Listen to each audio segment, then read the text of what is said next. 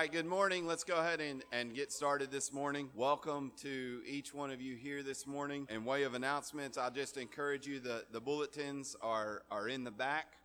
Uh, there's also a newsletter back there. It's something new that we're going to start doing a, a bi monthly newsletter.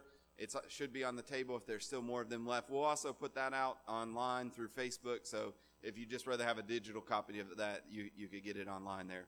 Um, but this morning, uh, the, the focus of our service this morning is uh, the celebration and, and the ordination of these men. We have three men that are, are going to be ordained as uh, deacons in our church, and, and then one man that is going to be ordained as, as a pastor. And uh, that is the focus of our service this morning. And it is really a time of celebration. It, it ought to be, and, and hopefully, as I preach this morning, you will see that, that this ought to be uh, uh, something that we're celebrating as a church. It ought to be something that brings joy to our heart because it is a gift of God's grace. It is a sign of His favor on this church, Union Baptist Church, that God has given us these men. It's, it's His blessing to us. And we're going to talk more about that this morning. Uh, but, but we just want to praise God in that blessing. We, we don't want to receive God's blessings and fail to be grateful in that. Um, I, am reminded of what it says in the book of Psalms that unless the Lord builds the house, those who build labor in vain. And uh, truly, uh, this is a blessing of God. This is something that God has done in our congregation. I didn't raise these men up. I didn't gift them. I didn't appoint them. We didn't do that as a church today. We're just recognizing by ordaining them and setting them apart for this ministry, we're recognizing what God has done in their life already. And so, what, what, what a blessing. I just want to start this morning with our scripture reading in Acts chapter 6. I believe this is the passage that gives us sort of the prototype of what a deacon is. We're ordaining three deacons. So, I want to read that for us this morning before we get into the music. It says, Acts chapter 6, verse 1 Now, in these days, when the disciples were increasing in number, a complaint by the Hellenists arose against the Hebrew because their widows were being neglected in the daily distribution. And the twelve summoned the full number of disciples and said, It is not right that we should give up preaching the word of God to serve tables. Therefore, brothers, pick out from among you seven men of good repute, full of the Spirit and of wisdom, whom we will appoint to this duty. But we will devote ourselves to prayer and to the ministry of the word. And what they said pleased the whole gathering, and they chose Stephen, a man full of faith and of the Holy Spirit and Philip and Prochorus and Nicanor and Timon and Parmenas and Nicolaus and a proselyte of Antioch. They set before the apostles, these they set before the apostles, and they prayed and laid their hands on them. And the word of God, as a result of this calling deacons, the word of God continued to increase, and the number of the disciples multiplied greatly in Jerusalem, and a great many of the priests became obedient to the faith. So here I think we see the, the example and what deacons are, are called to do is serve these physical needs of the church that, that must be that must be met and must be fulfilled. And so they play a crucial role in the life of our church. So we want to celebrate that. And I'll say more about that and more about Vance and his role as, as a pastor. But let's just begin with a word of prayer. Our Heavenly Father, Lord, we do thank you uh, this morning for these men. We're, we're thankful, Lord, that you have chosen to gift us as a church, these men, with all their qualifications, with all their uh, abilities that you have given to them. Lord, we recognize that you receive all the glory and all the praise for this. And, and we pray that that would just be the tenor of, of the service today, that it would be a service that recognizes and sets apart these men, but ultimately gives you the glory because everything that we have comes from you. And so we pray this in Christ's name. Amen. I just want to mention uh, uh, several, a uh, couple prayer concerns, and then and then one praise this morning. Uh, first of all, we'll start with the praise. We just want to praise God that He was watching over Kelly yesterday. As some of you heard, I'm sure she was in an accident, and God protected uh, her, and and we just want to give thanks. There were a couple different things that could have gone differently in that, and it made it more severe. So uh, let's not fail to give thanks to God and do so as the psalmist says, in the congregation. Let's let's praise God for that. then let's let's pray for those that are affected by flooding, and just pray that God will uh, remove that water. I got um, a picture from my mom this morning sent, and water's in their basement. It's in one of the buildings at their church, just at a low level. Uh, not too much damage so far. Just pray that that the waters recede uh, quickly, that we don't get any more rain. And then George Gilliland called this morning and asked for prayer. His his brother's going to be having a heart cath this morning, and uh, obviously some issues going on there. So let's just uh, pray for these things and lift them up to the Lord. Lord, we come to you this morning and we are grateful, Lord. Thank you for, for watching over our sister, our friend Kelly, and, and protecting her, Lord. We want to give you praise for that. Uh, Lord, we just want to also take a moment and ask you, Lord, as you protected her and provided in that need, that you would do the same in, in this flooding situation. We pray that you would.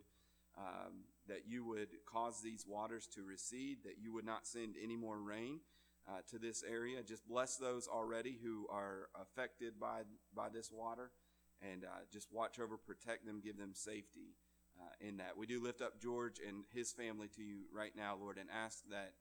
Uh, everything that the doctors are going this going this morning, that they would have wisdom and skill, that you would bless their hands, uh, and we just pray that that whatever's going on would not be serious uh, with his brother. Be with him and, and with Glenda, Lord. And we pray this in Christ's name. Amen. Good morning. It's good to see you all with us here today for this glorious occasion. And Andrew's said most of what I thought I would say, so I guess I'll be a lot briefer. But uh, I just want to reiterate that this is the culmination of what we've been talking about for over a year uh, in the case with Vance and what we've really been talking about for longer than that with, with some of the deacon positions that we've got. Um, and it is a it is a culmination and a joyous culmination. It's a celebration and so, having said the positive, let me, let me state a couple of things sort of on the negative side. And what I mean by that is just let me clarify on the other side of this what ordination is not. And then I'll come back again and say something positive about ordination. Ordination is not a sacrament. We believe in two sacraments in the church, if you will, to use that terminology. That's the Lord's Supper and baptism, and that's it. We, that's, those are the only two ordinances or sacraments that we recognize in Baptist life. And this is not a sacrament. It's also not some kind of a conference of grace by the laying on of hands where some magic leaves my body or Andrew's body and imparts it or infuses into these men something that God hasn't already put there. What it is, is a recognition that God has gifted certain men and set certain men apart for types of service within the church. One of those offices is pastor, and one of those offices is deacon. And so it is a, a glorious thing, it's a solemn thing, but it is not a magical thing or some mystical sort of thing. It is simply a recognition of, of what God has already done. We are simply on the end of that process, having already concluded that these men are gifted and qualified and set apart. We are simply setting our seal of approval on them as is fitting as a response from God's people to the selection that God has made. And so, uh, I'll read a little bit here from Benjamin Merkle. Uh, you all probably don't know him because I didn't before I read this article. But he says, and I think it's clarifying and helpful, that ordination simply means the public recognition of someone to a particular office of ministry. So we have two, again, to recognize the office of deacon and the office of pastor. He goes on to add then, and so I'm, I'm kind of he's speaking more along the lines of pastorally, but I've, I've added in the idea of deacon here as well. Thus, to be appointed to the office of pastor, elder, if you will, or deacon implies that a man has met the biblical qualifications. He's been called by God, he has been approved by the congregation, and consequently has been publicly recognized as one who holds that office. It does not necessarily imply that he works full time for the church or has been to seminary. Rather, it means that God has called and gifted a person to humbly lead and or serve the, the church. That's what ordination is in a nutshell. So today, Union Baptist Church is publicly setting some men apart for those two things. To serve, all these men will serve. Some will serve in acts of generosity and kindness and, and physical labor around the church, going and doing tasks. And, and Vance will serve in those ways as well as, as well as laboring in the ministry laboring in the gospel, laboring in the teaching and preaching ministries of the church. And so today, Union Baptist Church gets to publicly set these men apart for the task to which we recognize God has called them and ordained them and set them apart for. So Vance again will be set apart for pastoral ministry. And then Bobby and Jim and Mike will be set apart to serve as deacons. So, how do we recognize men that are fit for these offices?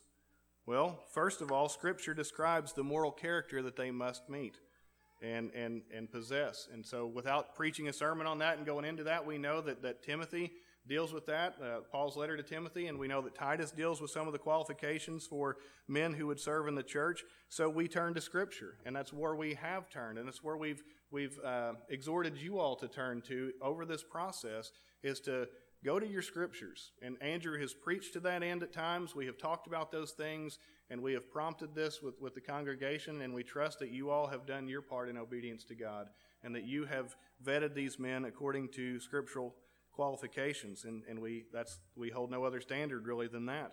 The second thing, though, that we recognize when we're looking for men fit to serve in these offices is giftedness.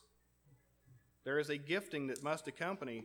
If, if a guy only has a call and no, no ability to perform, then you have to you have to say at least, well, maybe now's not the right time. So we look for the scriptural qualifications. We look for the gifts because God gives each person in various ways for service. Every one of you all just to, to let you know, every one of you all have been gifted for service in this church as well.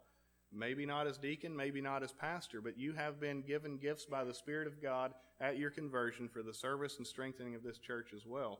And all we're saying is, is that in their case, these gifts are more prominently seen, and, and God has called them to serve in a more visible sort of way. Thirdly, when we recognize the, the fitness for this office, we recognize that God also not only gives them the moral standing that they need. He supplies them with the gifting that they need, but He also changes something within their heart where they have a desire to serve in this capacity. So if you don't want to be a deacon, you're not called to be a deacon. If you don't want to be a pastor, you're not called to be a pastor. And no one in this room has the authority to tell you, the Lord told me to tell you that you should be a deacon. I don't believe that's true. I believe the Lord will tell you if you need to be a deacon, and the Lord will tell you if you need to be a pastor, and you will agree to that because the third thing I believe that is important is that there is a desire. If any man aspires to this office, it's a noble thing. And so these are things that we look for in those men who seek to serve the church. So, how did we evaluate these men for service? How did we get to today? Well, in a few ways, and I'll try to be brief here. Honestly, Bobby and Jim have served as unrecognized deacons for a long time in this church. So that's kind of, a, I, I don't want to sound silly, but that's sort of a no brainer.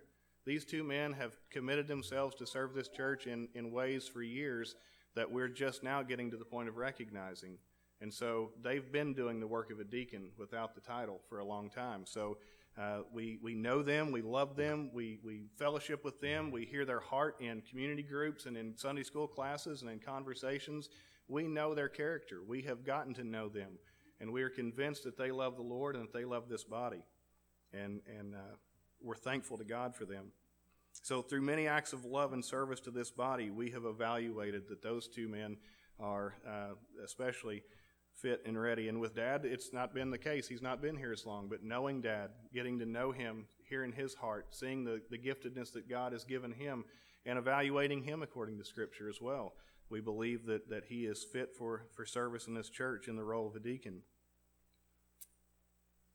With Vance in particular, we've spent a year in uh, officially uh, pursuing this. Like Vance submitted himself uh, a, a, long time ago. I don't even know honestly the first time he. I think he approached Andrew and just said, "Hey, you know, I feel some inklings toward ministry and and a call of God." And so they started talking, and then a year ago, we made it more official and said, okay, so we really need a process and a procedure. So what we did with in Vance's case is we started meeting regularly.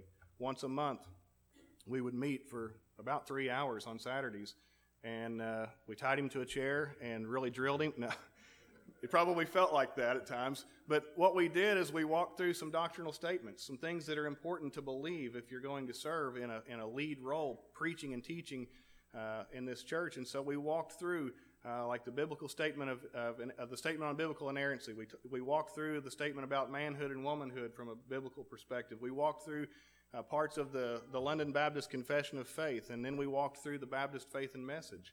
And we made sure that what Vance believes and holds to and will proclaim in Sunday school and in the pulpit is in line with what we believe and teach and proclaim from this pulpit already. It would be a disaster if we allowed him to come in in that role and he had a different vision and a different gospel or a different slant on some things that we believe and hold dear. So we have spent time testing and checking and, and observing him and, and listening to him teach and, and questioning him about doctrinal matters. And, and so that's how we've gotten to where we're at. And did we do a perfect job? No, we didn't. Just ask Vance. But we did what we knew to do and what we could do with the grace that we've been given. And by the grace of God, we're more prepared to do it with the next candidate if God so blesses us. So when we get to this issue, we're going to come to you in just a few minutes where you see us laying our hands on these men. What's, what's up with that? What's the laying on of hands? And uh, some of you all have had your hands had hands laid on you in a way that you didn't really appreciate. Uh, I've been there before too. Uh, but that's not what we're doing here. There is biblical warrant, and it's a beautiful thing. It's a, it's a beautiful image that we're portraying here.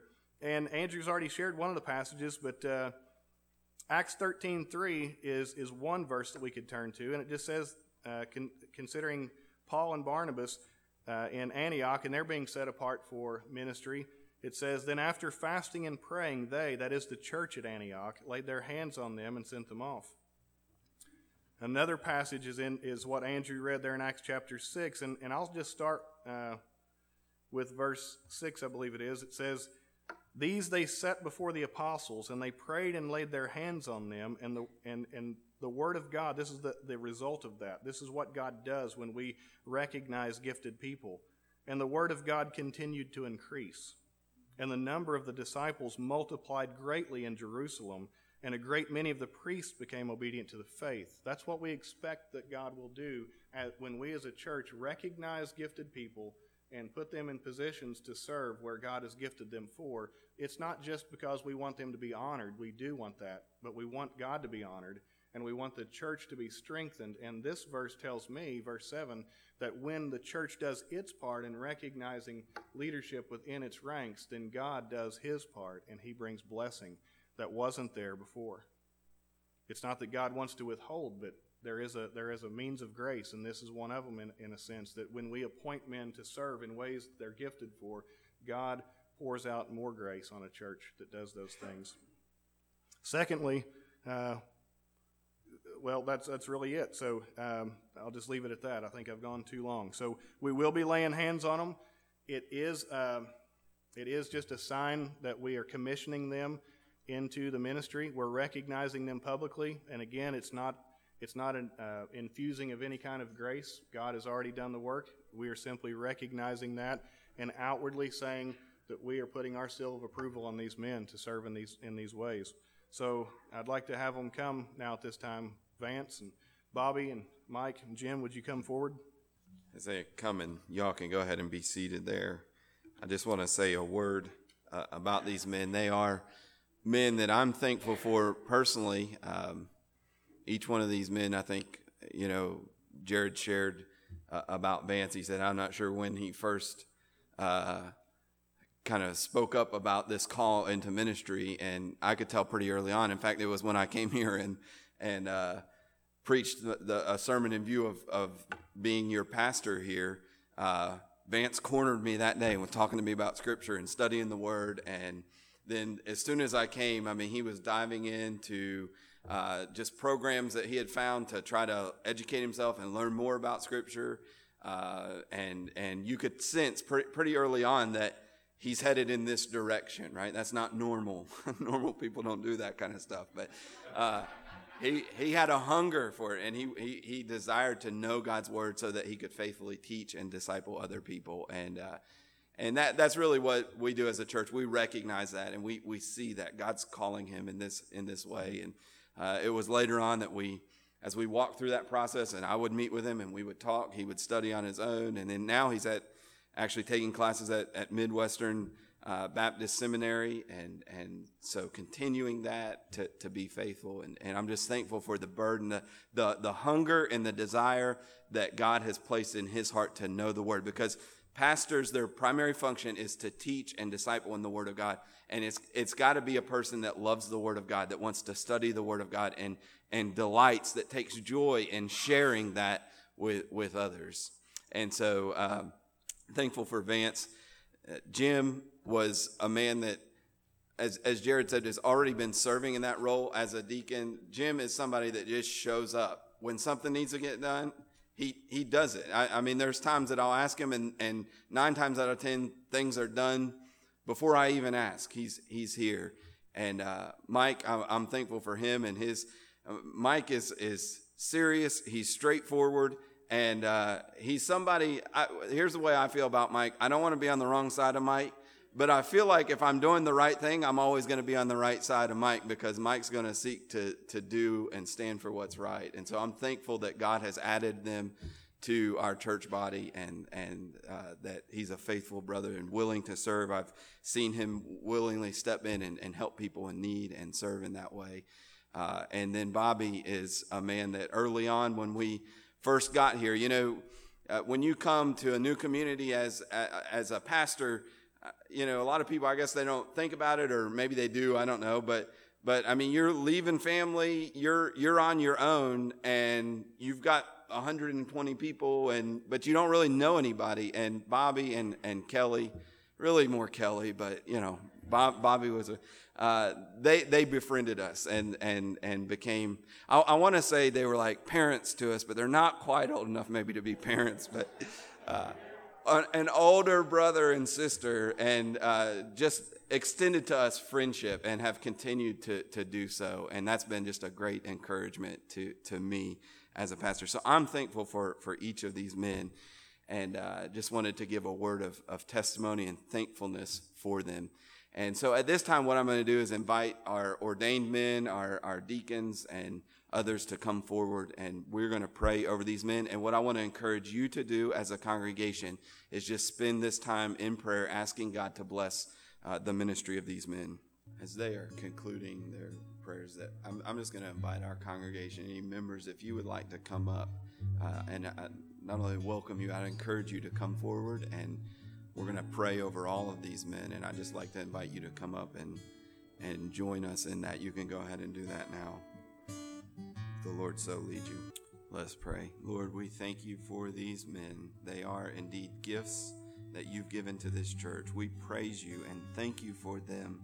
And, and Lord, we do want to publicly just uh, intercede on their behalf. We pray, Lord, that as they step into these roles of service, Lord, we we pray that you would keep them faithful in this, Lord. We know that it is you that always sustains us.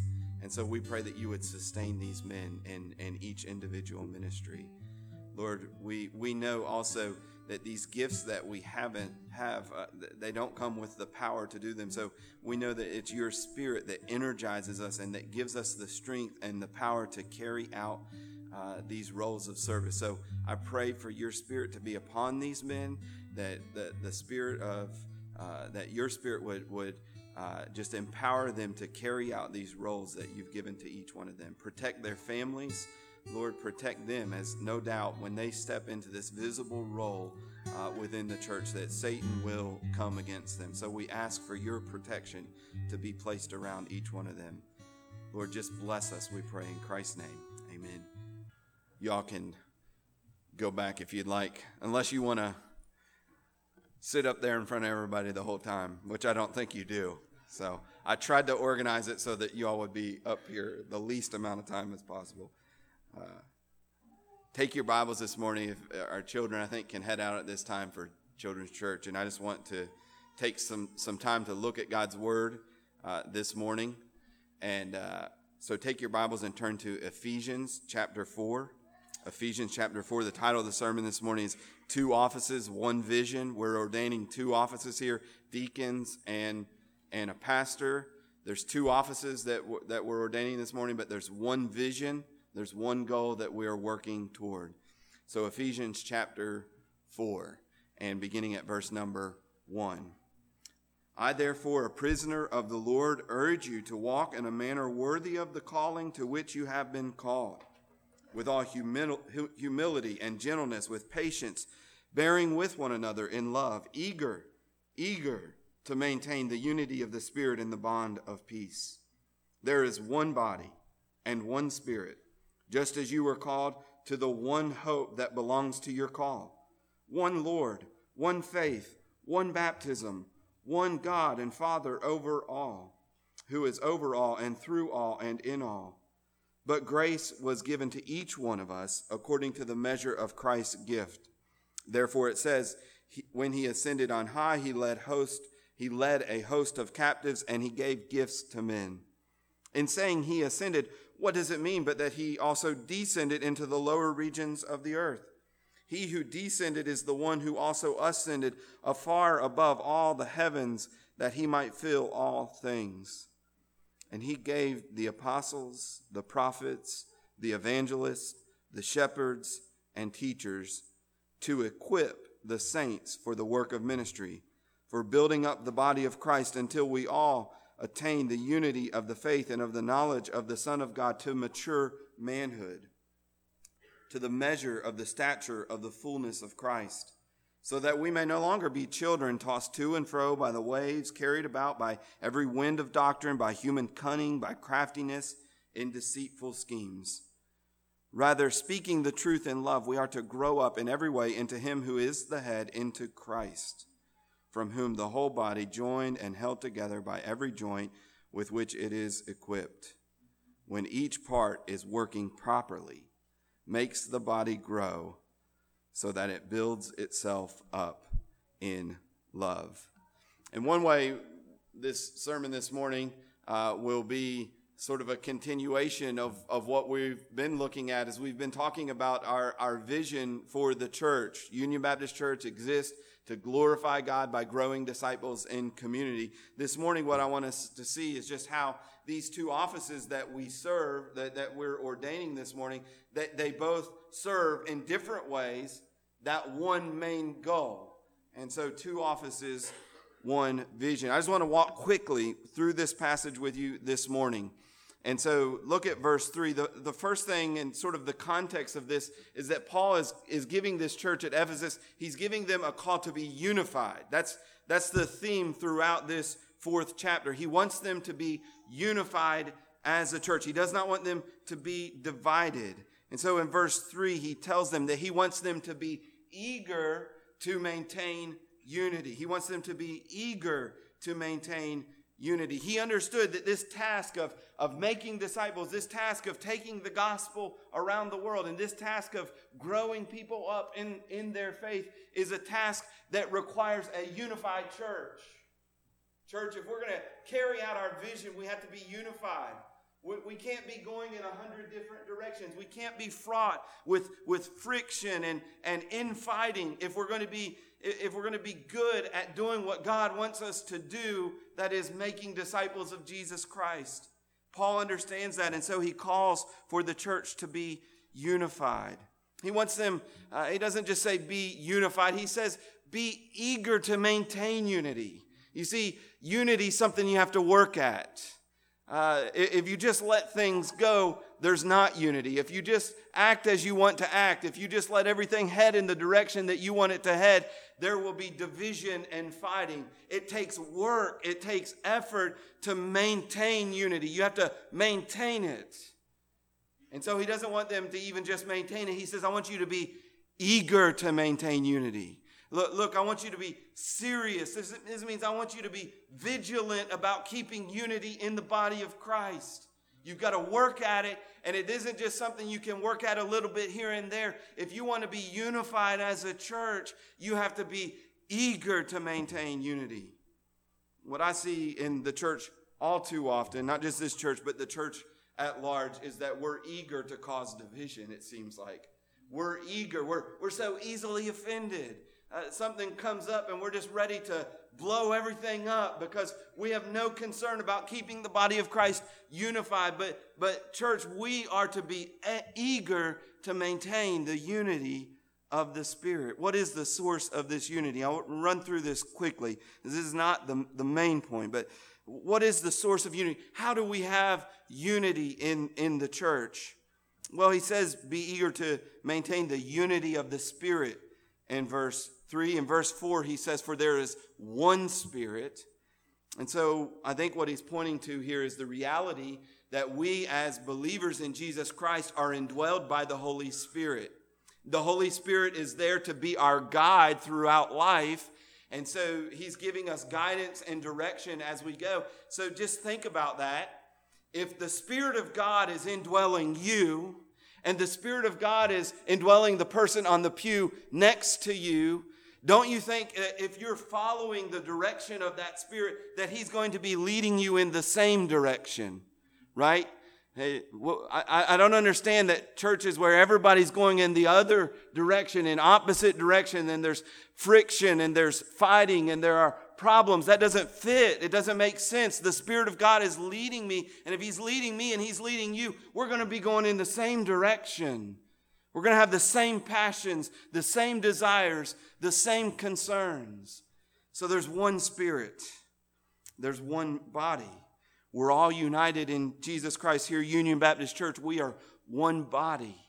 A body is like Abraham Lincoln said, a house divided cannot stand. A body divided cannot stand. If we are all part of one body of Jesus Christ, we cannot be divided. A, a body in, in which parts of the body are fighting against itself is a, is a body that is, there's a problem there. It's, it's a fatal problem. It's a cancerous problem. And so in, in a church, we are to be united, all in one direction. We are one body. But in verse 4, not only are we one body, but we're also, we have one hope. We have one hope. That is our final salvation. The, the inheritance that the Spirit bears witness to us that we will have. We see that in Ephesians 1 13 and 14, that the, the Spirit is the guarantee of our inheritance. We're all headed here. If you're here this morning, your faith is in Jesus Christ, you have the same hope that I have. We're going to the same place. Uh, our hope isn't in Democrats or Republicans. So those things shouldn't divide us, right? Because that's not where our hope is. Our hope is that we've got an inheritance that one day that we are we're going to receive that inheritance. And so we ought to be unified because there's one inheritance, one hope. There's also one Lord. One Lord, he says in verse 5. That ought to bring unity. That Lord that he's referring to is Christ. Jesus said in Matthew 23, For one is your master, even the Christ. He's our master. And if I'm serving my master and you're serving your master and there's one master, that master is going to be directing us in the same way. Right? Uh, em- employers, the, your, your boss at your work doesn't tell you to go do this and, and do this job and then send somebody right behind you and say, go undo everything that he's doing. Now, maybe sometimes you might work with somebody, I, I know, okay? There are some bosses, it seems like that's what they're doing. Ordinarily, that doesn't make sense, though, right? And so, so it is with our Lord, with our Master. Uh, uh, the, the one who's ruling over our life is the Christ. And so, if you're obeying Christ, your master, and I'm obeying Christ, my master, there ought to be unity. There is one Lord. There's one faith, he says in verse 5. There's one faith. Here is the word faith is not used about my personal subjective uh, belief in God. He's talking about the faith, the, the body of doctrine that we believe. Jared talked about how we examined Vance, and part of that is because there's one faith. There's one faith. We believe in a triune God. We believe that Jesus is the Son of God, sent to die on the cross for our sins, that through him is the only way of salvation. We believe that the, the, the, Bible is the Word of God, the very Word of God, that the words are inspired, that they are breathed out by God, and that they're profitable for doctrine, for reproof, for correction, and for instruction in righteousness. We believe that. We want to make sure that Vance believes that one faith, and, and praise God uh, I, I think that he does. And so we ought to be united, though. That ought to be the case for everyone here that is a member who's united to Union Baptist Church. We have a common faith. Does that mean that we all think alike on everything in life? No. Does that mean that there aren't certain doctrinal issues that we might disagree on? But no, no, there are some secondary matters that we might have differing opinions on. But when it comes to the fundamentals of the faith, when it comes to the core of Christianity, we are to be united. And if we are united, if we are of one faith, it ought to bring unity in the church. One hope, one Lord, one faith, one baptism. Baptism is, is the symbol that, that points to th- this reality that has occurred in us that we have died to our sins and that we have been infused with new resurrection life from our Lord Jesus Christ. We have experienced that. And so we, we go into the waters of baptism as a symbol to say, This has happened to me. And if we have shared that experience, it ought to draw us together. I think uh, I've used this before, but, but powerful experiences draw people together. All you've got to do is see people who, you know, older, the older generation, maybe some people that had been through the same war, right? You, you were in World War II? Yeah, I was too. Instantly, they don't even know each other. They're drawn together because they share this powerful experience, right? And that's the way it is in terms of our conversion, the fact that we've died to our sins, that, that Christ has given us new resurrection life. That drives us, drives us together. There's one baptism, and there's one God and Father. We all have one Father. That's why we call each other brothers and sisters, because we have one Father.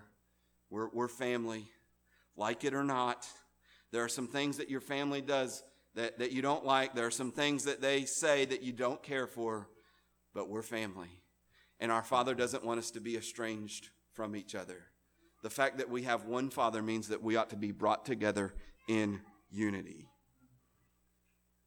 The depth and the richness of these things is so great that it ought to draw, draw us together. And when we are divided as a church, what it really says is that it says we care more about whatever this petty little thing it is than this one Lord, this one faith, this one baptism, this, this one God and Father over all things. We're saying, I care more about the color of the carpet than I care about this one faith. That, that's just crazy, right? We, we should not allow these things to divide us.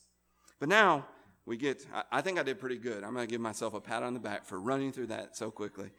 Now we get to what, what we want to see is that there's actually diversity within that unity. There's diversity within that unity. And so we see in verse 7, it begins with but. There's one Lord, one faith, one baptism, one God and Father over all, but. Now he's going to contrast that. There's, there's something that is diverse. There's, there's unity. There's all this unity around the faith, but then there is something that gives us diversity. But grace was given to each one of us. And the grace that you received is different in some respects than the grace that I received. And the, the, the grace that Bobby received is, is different than the grace that Vance received, and, and so on. We have all received a unique portion of God's grace, but grace was given to each one according to the measure of Christ's gift. And then it goes on in the next couple verses to, to explain and talk about the ascension, the resurrection and the ascension, and how that was crucial. And, and the outpouring as, as Christ rose from the grave and ascended into heaven, he poured these gifts out, but he didn't give everybody the exact same gift. He gave various gifts. And so there's diversity in the body of Christ. There are deacons and there are pastors, there are Sunday school teachers, there are people who love to serve, there are people who love to teach, there are people who love to do evangelism and outreach, there are people who are gifted in all these multifaceted different ways. There's, there's this unity that drives us together, but there's diversity within that unity. And it's as a result of the measure of Christ's gifts. And then in verse 11, then we see some of the gifts that he gives. He gave the apostles, the prophets, evangelists, shepherds, and teachers, and so on. Uh, and I don't think Paul there is giving us an exhaustive list of every kind of gift, like here it is. Because what we find in, in other uh, places where Paul is talking about gifts, sometimes he'll list these gifts, and sometimes he lists other gifts. And I, I think the point is not to, so we can compile every time Paul talks about gifts. Well, he mentioned these, let's just compile them all, and that's the exhaustive list of what kinds of gifts there are. I think there are all kinds of gifts, maybe that Paul doesn't even directly talk about, but they, they, they, are gifts that are given to us by, by Christ. They're for the service of the church. Notice, though, here, I, th- I think this is interesting. Before in verse 7, he's talking about grace that was given to individuals. And we know in other places that Paul talks about gifts given to individuals. So somebody might have the gift of teaching. And so that gift is given to that individual. Or somebody else might have the gift of hospitality or the gift of service. That gift is given by Christ to that individual. But do you notice he, he kind of shifts, and I think he's making a slightly different point in verse 11. Do you see this? Because he's not saying that he gave to some people the gift of being apostles. Look what he says in verse 11. What did he give? He gave the apostles, the prophets, the evangelists, the shepherds, and teachers. And he gave deacons. He gave Sunday school teachers. I think what we see in verse 11 is not that the gift is, is, something given to an individual, but in verse 11, the gift is the individual. They are given to the church. He gave to the church. He, Jesus is the giver. The gift is the individual, the church is the recipient of the gift. And so he's given to the church, he's given them apostles, he's given them prophets, he's given them evangelists, he's given them teachers, he's given them deacons. The, the, the people themselves are the gifts given to the church. That's why I've been talking about that this morning. These men that we are ordaining this morning, they are gifts given to us from Christ our Savior. He ascended into heaven after the resurrection and he poured out gifts and he's pouring out gifts today. This is like Christmas morning for us at Union Baptist Church. These men are our gifts. I thought about putting a bow around each one of them, but I, we, we, decided I got all of them, but then Mike wasn't going for that. So then I decided, let's just go. I'm joking. But, but these men are gifts that Christ has given. They themselves are, are the gifts. Now, men, what I want you to see or church rather, uh, the, these are, are gifts given to us, and we ought to celebrate that then. We ought to celebrate that. You know, if you just think back to the history that I recounted last week in last week's sermons, we talked about the church. And one of the things that I mentioned is that pastors often in those early days, uh, they would pastor three, four, five different churches because there weren't enough gifts. And so you might have a pastor one day a month, one Sunday out of the month, your pastor would show up and then the next next week he'd be in Owensboro and the next week he'd be in Yelvington and the next week he might be down in Lewisport. He would travel around. You would only have a pastor uh, one one week uh, a month or something like that. There are other places in the world even now today uh, where where uh, there are churches and and believers there in certain countries that don't have any pastors. And sometimes people step into that leadership role, but they're not gifted and they're not qualified. They haven't been trained to teach the Word of God. There are people who are leading churches in places like Malawi, where Josh, uh, the missionary uh, that we had a while back in Malawi, he's going there to train these people. Many of them have never been trained, but they're they're trying to lead the church. They, they've got a heart and a passion to serve the Lord, but they don't have the knowledge, they don't have the skill and the training. So, what an amazing thing when you think about history and you think about other places in this world, and, and even churches here in America now that, that would love to have even just one good pastor, or, or, or, maybe two or three men who are willing to serve their church faithfully.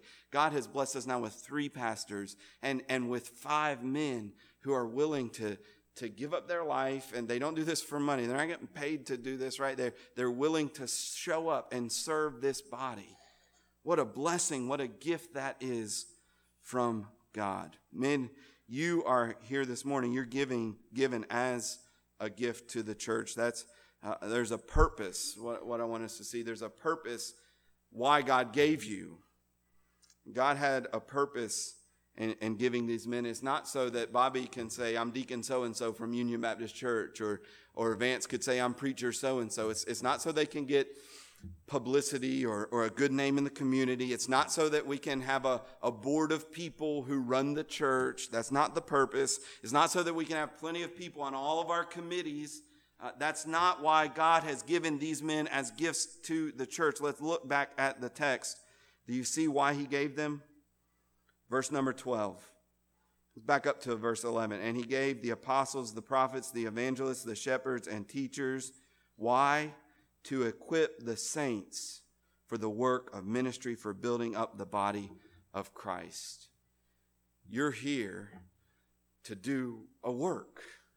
You don't receive this title as so that you have a title, so that you have a position, so that you get the honor and recognition that maybe you feel like you ought to give. You, you are given this title. You are set apart today for the purpose of serving, to, to edify and to build up, to minister to the body of Christ, to equip and, and build them up.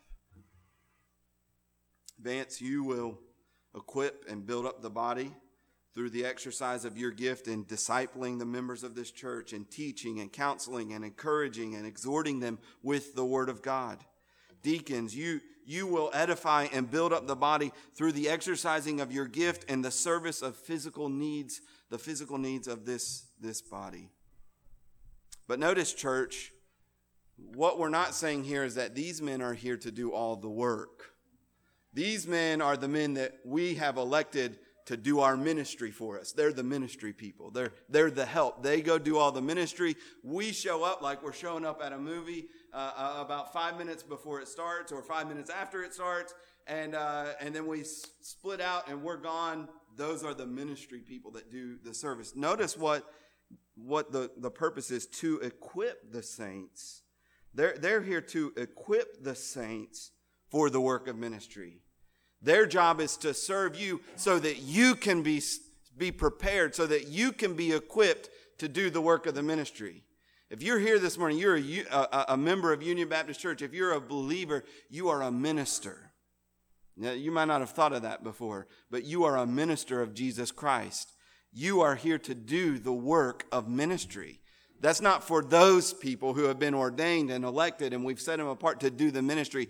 You are here to do the ministry. They are here to help equip you and to prepare you so that you can do the work of ministry wherever God calls you to do that.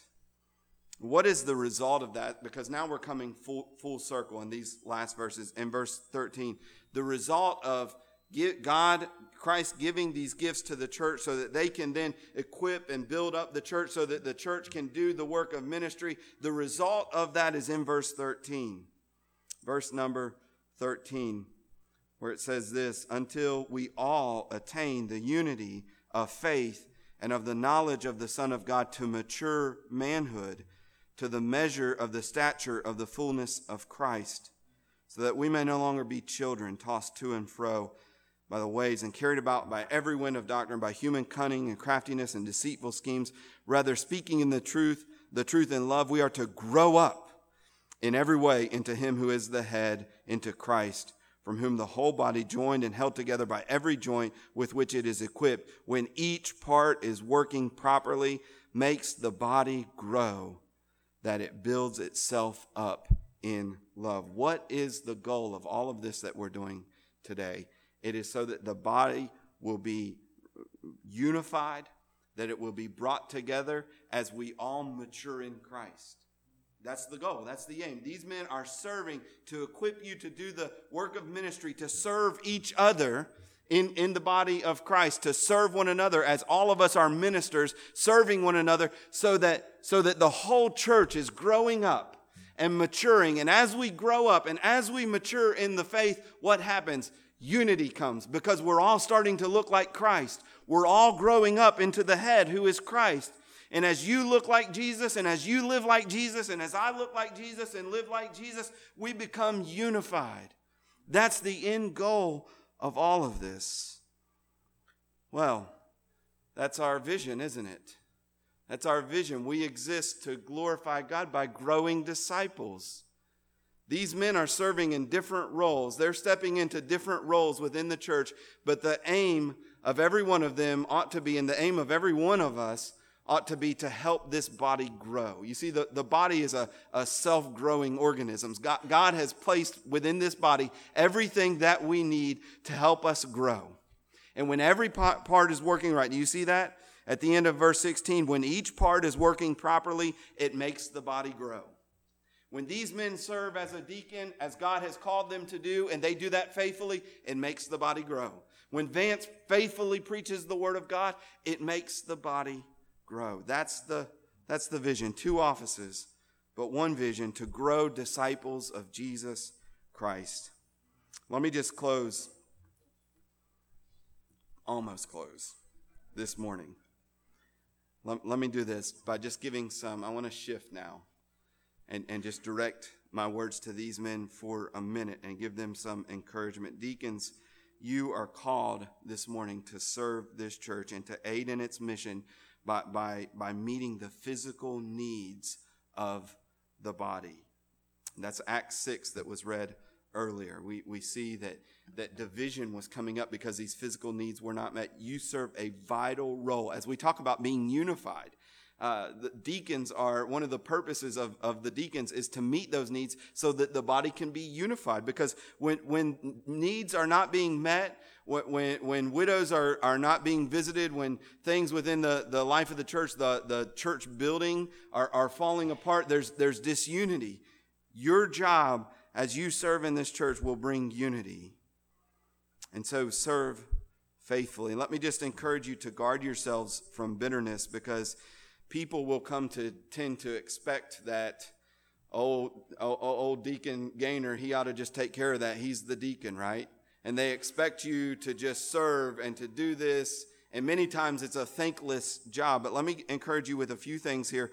First of all, your service may not be recognized by everybody. It may not be recognized by anybody on this earth, but it will not be forgotten. Jesus said that if we give even a cup of cold water in his name, it will be remembered on that judgment day. Your, your service will not be forgotten for the Lord, even if everyone else forgets or no one else recognizes. And another thing that I would say is you have the, the opportunity for greatness in the kingdom of God.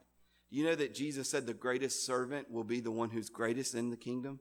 So you have this great opportunity because you're not in a visible role. You're not out front. Everybody doesn't see all the things that you're doing. But, but what a great thing because you, you, are, you are making yourself great in the kingdom of God. The, the servant of all will be the, the, the greatest in the kingdom of God. This is why Paul says in 1 Timothy 3:13, for those who serve well as deacons gain a good standing for themselves. And then remember, again, back to our vision statement, that you ultimately exist for the glory of God anyway. So if you're doing it for your own glory, you're in the wrong place and you're doing, you're, you're, you do not have the right motives. You're, you're here for the glory of God. So as you serve, uh, you, you, know, I heard it said the, the other day, you know, the test of being a servant is how you respond when people treat you like a servant. And uh, I think that's true. And, and your motives will be put to the test as you serve and nobody rec- recognizes it, nobody gives thanks. Uh, that will be the test of whether you're really doing it for God's glory or for your own glory. But we all exist. All that we do is for the glory of God. Vance, let me turn to you now and just encourage you that you must guard yourself. I'm so thankful for you. You must guard yourself from ineffectiveness in ministry. You are young. Timothy was, was young. I'm not that far ahead of you. I'm young myself. Some people are like, you, you ain't too old yourself. Yeah, I, am not. I'm not. But listen to the words of the Apostle Paul to, to Timothy in 1 Timothy 4 11. He says this Command and teach these things. Let no one despise you for your youth, but set believers an example in speech, in conduct, in love, in faith, in purity. Until I come, devote yourself to the public reading of Scripture, to exhortation, to teaching. Do not neglect, the gift that you have, which was given you by prophecy when the council of elders laid their hands on you. Practice these things, immerse yourself in them, so that all may see your progress. Keep a close watch on yourself and on the teaching. Persist in this, for so by so doing you will save both yourself and your hearers. Do you hear? He says, Don't let anyone despise you for your youth. And that's not saying there demand respect that you feel that you're owed. What's that, that, that is actually saying is live in such a way that nobody can bring a charge to you because you're young. No, nobody can say, oh yeah, that's Vance, he's just young. Right, right. They, they should be able to see an example, uh, uh, uh, an exemplary conduct in speech and, and love and faith and impurity. Don't let them disrespect you because you're young. Don't let anyone despise you by, by doing anything that, that proves that you're too young for this role. Let no one despise you for your youth. In another place, Paul told Timothy, So flee youthful passions and pursue righteousness, faith, love, and peace along with those who call on the Lord from a pure heart. Flee youthful passions. Men have destroyed their lives. They have destroyed the ministry that God has given them. They have greatly hampered the faith of many people because they have not fled youthful passions. Vance, you've got to be faithful to do that. But in that passage, it's not just talking about sexual immorality or lust. It's more than that because Paul goes on to say in, in 1 Timothy 2.23 in that same passage, have nothing to do with foolish, ignorant controversies. You know that they breed quarrels. And the Lord's servant must not be quarrelsome, but kind to everyone, able to teach, patiently enduring evil, correcting his opponents with gentleness. God may perhaps grant them repentance leading to a knowledge of the truth. Certainly, there are lusts that, that are, are youthful passions, but here Paul seems even more particularly be, to be talking about a quarrelsome, a quarrelsomeness that can come as, as, with youth. There's, there's a desire to debate everything and to, and, and, and to be quarrelsome in that way. You've got to flee that youthful passion. The Lord's servant must not be quarrelsome. Remember, he's the master. We've got to we've got to represent him well, and he doesn't want us going around getting into scrapes and getting into to fights all the time. Every every argument, every fight is not a fight that you need to enter into in your role as a pastor. Notice though, sometimes there is a need. Paul says to exhort and to rebuke. There is a need for that, but notice he says there's a way that you do that. Patient teaching, gentle correcting. Our goal is not to just win arguments. Our goal is to draw the sheep back to Christ. And, and it says God may grant them to repentance. And so we want to speak to them in a way that wins them back, not in a way that pushes them away. Let me say one more thing, and that is this. Vance, you just got to faithfully, this is, I think, the number one thing faithfully administer the word of God. Preach the word.